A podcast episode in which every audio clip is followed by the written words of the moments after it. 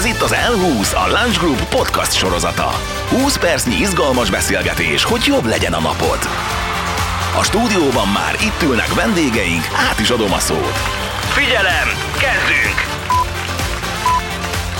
Valóban ez itt az L20, sziasztok! Számos munkahelyen ezekben a percekben is gépek látják már el a HR feladatokat. Ez azt jelenti, hogy ha egy ilyen céghez beadod az önéletrajzodat, akkor a fotódat, a bemutatkozó soraidat már nem emberek, hanem erre fejlesztett algoritmusok elemzik, és döntést is sok esetben már ezek a rendszerek hoznak. Ha pedig felvesznek, akkor lehet, hogy a HRS helyett egy chatbottól tudod megkérdezni majd, hogy mennyi szabad napod maradt még az évben. Amiről most beszélek, az már a jelen, de vajon felváltható a HR emberi oldala mesterséges intelligenciával? Erre is válaszolnak majd mai vendégeink dr. Fehér Katalin Fulbright ösztöndíjas kutató és Juhász Diana a Lunch Group reputációs menedzsere. Sziasztok! Sziasztok! Szervusztok!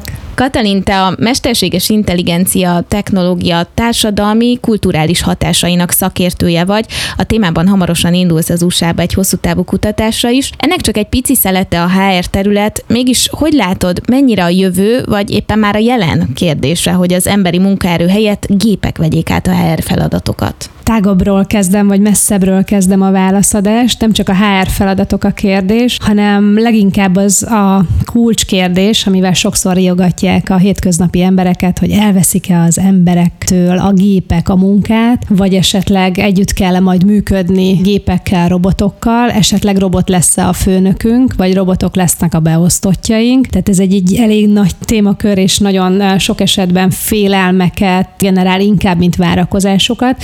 Hogy a kérdésedre nagyon konkrétan válaszoljak, a jelenleg egy bevezető szakaszban vagyunk, tehát úgy kell elképzelni, mint amikor érkezünk mondjuk egy óriási város felé, és még nem látjuk, hogy milyen lesz a város szerkezete, milyen, mit tehetünk ott, mit lehet csinálni, csak kívülről látjuk, hogy ez valami nagy dolog lesz. Hogyan működik ez a technológia?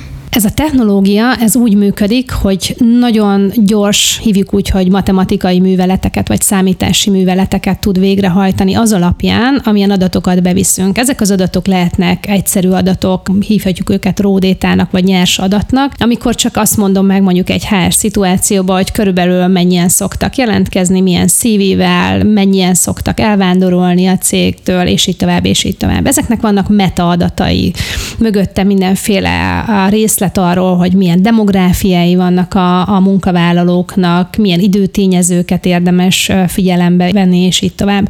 És ezeket az algoritmusok nagyon szépen feldolgozzák, és bizonyos mintázatokat felismernek. De ez a gyakorlatban mondjuk azt jelenti, ha én egy ilyen céghez beküldeném az önéletrajzomat, ahol már mesterséges intelligenciát is használnak HR területen, akkor ott tulajdonképpen egy gép nézi az én arcomat, a fénykép alapján, a soraimat elemzi. Ez így történik? Nincs egy jó megoldás jelenleg. A kérdés viszont nagyon jó, mert így elemeiben már vannak megoldások. Akár fel se kell tölteni a CV-t sehova, mert ott van mondjuk a LinkedIn-en, és akár sok millió CV alapján lehet már dolgozni. Tehát egyrészt van az adatok mennyisége, hogy miből dolgozik, és van a minősége, hogy abból mit tud a felszínre hozni. És amikor kérdezed a képeket, mondjuk megnézed fotókat, vagy mikor kérdezed, hogy mit tud mondani arról az emberről, egészen odáig elmehetünk valóban, hogy mondjuk egy chatbot készít egy állás interjút, és elmehetünk odáig, hogy az interjú során be kell kapcsolni a kamerát, és a kamerán keresztül egy olyan idegrendszeri működés felismerésén alapuló algoritmussal dolgozik mondjuk egy rendszer, ami azt mondja, hogy ez a mimika, ez a gesztus, ez azt jelenti, hogy a jelöltnek, aki jelentkezett az adott állásra, ilyen és ilyen attitűdjei vannak, ilyen és ilyen habitusa van, érzelmileg mennyire befolyásolható, és így tovább. Ezért zárójelben oda teszem, hogy ezek nem univerzális megoldások. Tehát még a mimika az mondjuk egy viszonylag egységes dolog a világban, tehát ugyanúgy mosolyog valaki a világ másik végén, és mondjuk ugyanúgy emeli fel a szemöldökét, hogyha meglepődik, de mondjuk a gesztusok azok már nagyon sokszor kulturálisan meghatározottak. Ez igazi science fiction már. Dia, te reputációs menedzserként a cég külső és belső kommunikációja kapcsán is dolgozol azon, hogy a megfelelő munkaerő kerüljön hozzátok, és aztán meg is tudjátok tartani. El tudod képzelni, hogy ezt valamikor majd egy algoritmus csinálja helyettetek HR területen? Ez egy nagyon izgalmas kérdés. Nehezen is tudnék erre egyértelműen válaszolni. A mostani szempontokat nézzük, akkor azt mondom, hogy jelenleg a, a tudomány nem áll azon a fokon, hogy ez, ez kiváltható legyen, és ezt Katalin itt vissza is igazolta, hogy itt a, az úton vagyunk a város felé, de ami számunkra fontos, hogy, hogy egyáltalán mi az, ami mérhető egy állásinterjún, mi fontos számunkra. Fontos a szakmai tudás, illetve természetesen a pszichológiai, tehát a személyiségjellemzőket is tudjuk bizonyos tesztek alapján mérni. Viszont én itt azt látom, hogy a számok, az algoritmusokán a számok állnak szemben e, egy kémiával. Ugye szoktuk mondani elcsépelt módon, hogy működik vagy sem a kémia közöttünk, viszont én azt gondolom, hogy ez, ez nagyon fontos egy vállalatnál, mert választhatok én bármilyen jó szakembert, hogyha ő nem illeszkedik a csapatba, akkor ez egy sikertelenség lesz mindegyik oldalon. Vagy kérdés az is, hogy mennyire azonosul a munkavállaló a mi értékeinkkel, hogy nagy kérdésekben egyetértünk-e. Ugyanilyen kérdés lehet a hozzáállás kérdése, amit valóban az, hogy ez, ez mérhető, vagy, vagy skálázható ez egyáltalán, bár, bár hogyan. A HR folyamatok automatizálása pont ennek okán lehet jó, gyorsíthat a folyamaton, de vajon a, a teljes kiválasztást rá lehet-e bízni, vagy rá lehet-e bízni a teljes belső-külső kommunikációt a hozzáállásra még visszatérve, hogyha tengelyek mentén gondolkodunk, akkor felrajzolható egy képességem, meg egy motiváltság dimenziói, és ezek mentén nagyon sok munkatárs kategorizálható, és hogy ebben tud-e egy chatbot, vagy tud-e egy robot dönteni, hogy, hogy te melyik munkavállalót választanád. A chatbot ez egy eszköz. A mesterséges intelligencia ez egy eszköz.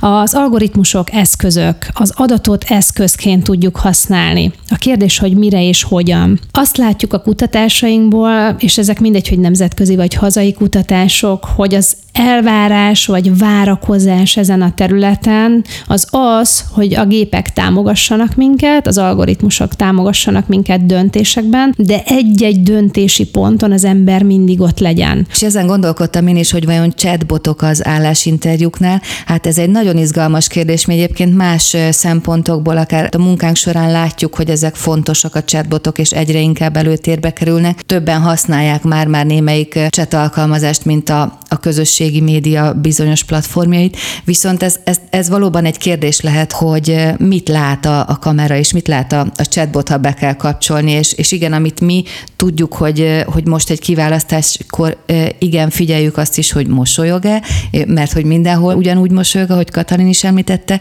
viszont a testbeszéd az egy nagy kérdés, mert az interjúztatás során arra is figyelemmel vagyunk, hogy nem csak a mimikára, hanem más jeleket is figyelünk adott esetben, és kérdés ez, hogy, hogy ez erre majd alkalmas lesz, vagy, vagy tud-e majd ilyet a chatbot egyáltalán? Elsősorban milyen területeken hódít most a gépek vezérelte HR Katalin? Elsősorban a, a kiválasztás első lépcsőjénél, tehát amikor gyakorlatilag a szívig beolvasása történik, ez a legegyszerűbb. Gyakorlatilag a szövegfelismerés már nagyon, nagyon jó állapotban van ahhoz, nagyon jó stádiumban van ahhoz, hogy, hogy jól lehessen használni, eredményesen lehessen használni, ezen keresztül akár korrigálni lehessen dolgokat. Mondok példát, például az olyan torzításokat, hogy elsősorban mondjuk egy-egy vállalatnál, ez egy Amazon botrány volt, fehér férfiakat részesítettek elő, előnyben, ez kijött az adott vállalati felvételi folyamatban, amikor az első mesterséges intelligencia alkalmazásokat bevezették. Ezeken lehet például korrigálni, és azt mondani, hogy pozitív diszkriminációt alkalmazunk, és innentől az algoritmusnak azt mondjuk, hogy soroljon előrébb mondjuk hölgyeket is, akik akár mondjuk más etnikumból származnak. Mert hogy itt az a hiba faktor, hogy az embertől tanul a gép, ugye? Így van, így van. Nem is feltétlenül hiba faktor, azokat a társadalmi és kulturális mintázatokat, amiket egyébként is alkalmazunk, csak nem feltétlenül tudatosan, vagy nem feltétlenül a, odafigyelve, vagy nem feltétlenül számszerűsítve, azokat letükrözi egy ilyen rendszer. Di az emberi vonatkozás tekintetében is nagyon nehéz az objektivitás. Ti hogyan törekedtek arra, hogy az igazságosság rendszerét fenntartsátok HR fronton? Valóban az emberi tényező az mindenképpen lehet szubjektum. Viszont én azt gondolom, hogy ezek kiküszöbölhetők a, a tudatos tervezés során, illetve ezek hatását minimalizálhatók, de én, én mindenképp azt mondom, hogy ezt fontos egyensúlyban kezelni ezeket a, ezeket a gondolatokat. Tehát ha a tudatos tervezésnél maradunk, akkor mi kpi mentén értékelünk, amelyek ezt biztosítják. Kialakítottunk egy olyan vezetői információs rendszert, amely pusztán adatalapon működik, tehát a teljesítményt azok mentén mérjük, viszont nem lehet kihagyni az emberi tényezőt sem, mert, mert ahogy itt már hosszasan fejtegettük, vannak olyanok, amelyek, amelyek nem írhatók le semmilyen adattal. Nagyobb kérdés ez akár a fejlesztések során is, hogy egy-egy munkavállaló milyen eszközökkel fejleszthető. Ugye most ezt most láttuk itt a, a pandémia kapcsán, hogy több vezetőnél kérdés volt az, hogy, hogy mi történt a, a munkatársakkal, mi történt a, a rendszerben dolgozó kollégákkal. Nyilvánvalóan senki nem lett rosszabb szakember, vagy kevésbé kreatív az elmúlt időszakban. A kérdés az, hogy, hogy valóban itt változott egy belső igény a kiemelkedő teljesítményre, arra, hogy kilépjünk a komfortzónából. Ezeket a fejlesztés során mind-mind ismerni kell, és azt gondolom, hogy jelenleg ezt, ezt még egyik vezető információs rendszer sem tudja jól leírni. Viszont azt is látnunk kell, hogy a, ebben a változó világunkban a vállalatnak folyamatosan változnia kell, tehát a, a reziliencia az a szervezeti kultúra része kell, hogy legyen, és hát ember legyen bármelyik algoritmus a talpán, aki ezt fogja tudni követni. És ha már adatok, akkor mennyire etikus, hogy valakinek az arcát, a CV-jét tulajdonképpen darabjaira szedje és elemezze egy gép algoritmus, és akkor a GDP-át már meg sem említem. Katalin, hogy van ez? Vannak erre vonatkozó szabályok, vagy lesznek? Nagyon jó példa volt a GDPR, mert ilyen ernyő megoldások felé mozdul el a történet, tehát hogy nem, nem látunk az egészségügyön kívül, meg a nagyon szorosan vett gyártás technológián kívül olyan szabályozásokat, amik így nagyon összekötnének egy-egy területet. Tehát, hogy a HR-nél hasonló dolgok várhatók, mint akár mondjuk a, a marketing, vagy a PR, vagy, vagy más hasonló területek kapcsán. Ami lényegesebb ebből a szempontból valóban az, és ez egy tényleg nagyon fontos kérdés, hogy, hogy minket gyakorlatilag most már nem atomokra kell lebontani, vagy sejtekre, hanem adatokra, és ezt nagyon szépen elmagyarázta már egy ilyen húsz éve egy Negroponte nevű üzleti vállalkozó, aki ezen a területen kiváló munkákat alkotott, és én azt gondolom, hogy ami most zajlik a mesterséges intelligenciával, az annyira gyorsan fog történni a következő 5-10 évben, hogy egyszerűen most kell nagyon ébernek lenni. Nem véletlen, hogy a világ fejlett országai gyakorlatilag létrehozták a mesterséges intelligencia stratégiájukat, ebben meghatározzák azokat a körülbelül tíz évnyi távlatokat, amik egy-egy iparágat, GDP-t és így tovább megcéloznak.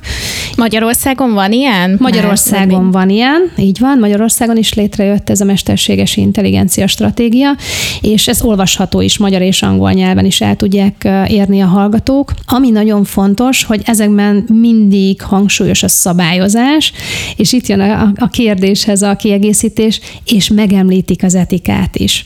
Nagyon fontos, hogy a szabályozás van mindig elől, önkéntelenül is, hiszen amit leszabályoztunk, azt be kell tartani. A finom hangoláshoz viszont valóban ez az etikai uh, dimenzió nagyon fontos lesz, pontosan ezért, hogy a, a privacy a, a magánéletünk védelme, a nyilvános és a publikus adatainknak a megkülönböztetése az alapvető kérdésé vált, és ennek a részletei uh, gyakorlatilag most vannak kidolgozás alatt, és szerencsés vagyok, hogy pont ezen a területen kutathatok. Ismét a való élet életbe való működésbe kérnék egy kis betekintésdíjat tőled. Nálatok mennyire érzékenyek a munkavállalók a kapcsán, hogy a HR hogyan kezeli az adataikat, mennyire tudatosak etéren a munkavállalók? Nagyon köszönöm, hogy ezt a szót, a tudatosságot használtad, eh, mert pont ez jutott eszembe annak kapcsán, amikor föltetted a kérdést. Igen, eh, nem csak munkavállaló, én azt gondolom, vagy én azt látom, és bízom is ebben, hogy, hogy magánszemély szinten is tudatosabbak vagyunk az adataink eh, kezelésével kapcsolatosan. A házon belül mi a Lunch Groupnál minden munkavállalót tájékoztatunk arról a belépésekor, hogy milyen adatot, milyen összefüggésben fogunk tőle felvenni, és azokat hogy hogyan fogjuk kezelni. Ha már a való élet, akkor itt van például az új lenyomat olvasós beléptető rendszerünk kérdése, ami alapvetően nagyon high-technek tűnik, de egy kényelmi funkciót szolgál, hiszen gondoljunk arra, hogy nagyon sokan hagyjuk az autóban, a másik táskában, az otthon a belépőkártyát, és szerencsés esetben az újunk az, az mindig nálunk van. De fontos ezt megjegyezni, hogy ezt úgy alakítottuk ki, hogy természetesen ez GDPR kompatibilis legyen, tehát nem tárolunk sem új lenyomatot, adatot, se olyan adatot, ami, ami problémás lenne, illetve minden esetben tud arról a, a munkavállaló, hogy mivel kapcsolatosan tároljuk az adatait és használjuk fel. Egyébként, hogy pozitív példákat említsünk még, lehet találni jó párat. Például a Szingapurból induló DBS egy olyan botot hozott létre, amely segített nekik átnézni az állásjelentkezéseket, így az átnézések hossza, az képzeljétek el, hogy önéletrajzonként 32 percről 8 percre csökkent. Azért az már jelentős munkaidő megtakarítás, illetve van egy amerikai bolthálózat, amelynek a HR osztálya ilyen virt, virtuális valóság, vagy VR tréningeket tart az alkalmazottainak, amelyek során virtuális bolti rablásokat élhetnek át, így egy esetleges éles helyzetben megfelelően tudnak majd reagálni. Katalin, mekkora várakozás övezi itthon a mesterséges intelligencia HR területre történő bevonását? Uh, nagyon röviden fogalmazva, kezdeti szakaszban vagyunk, tehát vannak jó példák, és nagyon örülök, hogy ebben az interjúban uh, elhangoznak magyar és nemzetközi példák egymás mellett, uh, viszont még visszafogott viszonylag, és nyilván meghatározó az, hogy, hogy van-e mögötte nemzetközi vállalati háttér, vagy olyan ügynökségi, fejlesztői háttér, akik nem csak Magyarországra dolgoznak. Akkor ez a nagy cégek kiváltsága lesz eleinte majd? E, leginkább. Ez látszik egyébként a nagy adatcégeknél is, tehát ami, ami nem véletlenül egy egymásra, egymásnak feszülés az Európai Unió és Amerika között itt a szabályozás területén. Ami egyébként viszont érdekes, hogy vannak olyan startup és, és inkubátor a mozgások, ahol nagyon innovatív ötletek is előkerülhetnek, és olyan, olyan színes megoldások, mint az előbb elhangzott virtuális valóság technológia, ami egyébként jóval régebbi, de hogy éppen az alkalmazás hol találja meg a talaját, nagyon izgalmas. Lesznek ilyenek, egyre több ilyen lesz, egyre több kisebb vállalkozás, projekt, akár, akár egyetemi kutatói környezetből jövő megoldás fog találkozni, ez egyre jobban látszik. A kérdés az, hogy kiket fognak felvásárolni a nagyok. Hát igen, ez egy jó kérdés, és majd ki is fog derülni pár éven belül. Tegyük fel, hogy öt év múlva mindketten közvetlen kollégát kerestek magatok mellé. Ha már adott lenne egy rendszer, ami az önéletrajzokat mondjuk megszűri előre, akkor alkalmaznátok, vagy szeretnétek ti szemügyre venni a szíviket? Dia, te hogy lennél ezzel? Első körben eh, igen, természetesen az önéletrajzok szűrésénél el tudom képzelni azt a helyzetet, amikor mesterséges intelligenciára támaszkodva szűrjük meg az önéletrajzokat, és majdan később személyes interjúk során pontosítjuk azt, hogy, hogy kit keresünk, vagy pontosítjuk a, a beszélgetést. Igen, hosszú távon azt gondolom, hogy, hogy nem is inkább a, a mesterséges intelligencia uralma, hanem akár a gépi eszközök és, és az emberek partnersége az, ami, ami egy optimális HR folyamatot eredményezhet. Katalin, neked mi a személyes véleményed? Te használnál Ugyanezt... egy ilyen rendszert? Ugyanez a... Bocsánat, ugye, a partnerség a kulcs szó, és ezt köszönöm. Én leginkább úgy szoktam megfogalmazni ezt, hogy ember-gép ökoszisztéma. Tehát létrejön egy olyan együttműködési környezet, uh, ideális esetben, és visszaélésektől, vagy mentesen, vagy minimális visszaélésekkel, ahol lehet jól működni, újat tanulni magunkról is. Tehát magunkról, emberekről is újat tanulni, vagy máshogy magunkra nézni. És ugye a konkrét kérdésre is válaszoljak, én kutatóként meg sem tudom már úszni azt, hogy ne használjak alapvetően, alapvető elemző algoritmusokat, és amikor mondjuk azt mondom, hogy van több százezer vagy több millió adatom, vagy több milliárd adatom, és abból azt tudom mondani, hogy nekem ebből ez a három ezer fontos, akkor már csak mm, finom hangolással kisebb szűréseket kell végeznem, és akkor megyek lejjebb és lejjebb, és akkor megvan az a 70, megvan az az 50, kicsit olyan, mint egy labirintus, amiben vannak lehatárolt mezők, és nem tudunk tovább menni, visszamegyünk, és megkeressük, hogy hol van a jó kijárat. És én azt gondolom, hogy most ezt tanuljuk. Szeretem az ilyen aranyközéputas beszélgetéseket, mint amilyen ez a mai volt. Megvillantottuk picit, hogy mennyi időt, pénzt és energiát spórolhat egy cégnek a mesterséges intelligencia, ugyanakkor nehéz elképzelni, hogy a beszélhetnénk egy kicsit kérdésre nem egy segítőkész szakember válaszol, hanem kizárólag csak egy chatbot. Szóval látványos fejlesztések ide vagy oda, azért szükség van a lélekre, az emberségre, például egy bátorító mosolyra az állásinterjún. Az minden esetre biztos, hogy a közeljövőben minden nagyobb cég döntési helyzetbe kerülhet a téren, megér majd az is egy podcast részt, hogy miként dönt a többség. Nagyon köszönöm dr. Fehér Katalin Fulbright ösztöndíjas kutatónak és Juhász Diánának a Lunch Group reputációs menedzserének, hogy vendégeink voltak itt az Elhúzban, és neked is köszönet, kedves hallgató, tarts velünk legközelebb is. No ne, már is lejárt a 20 perc. Ugye lesz még több rész? Lesz, lesz, csak olvast fel a szöveget. Ja igen, ez volt az L20, a Lunch Group podcast műsora. Kövessetek minket, mert hamarosan új vendégekkel, új témákkal jövünk. Változatlanul 20 percben.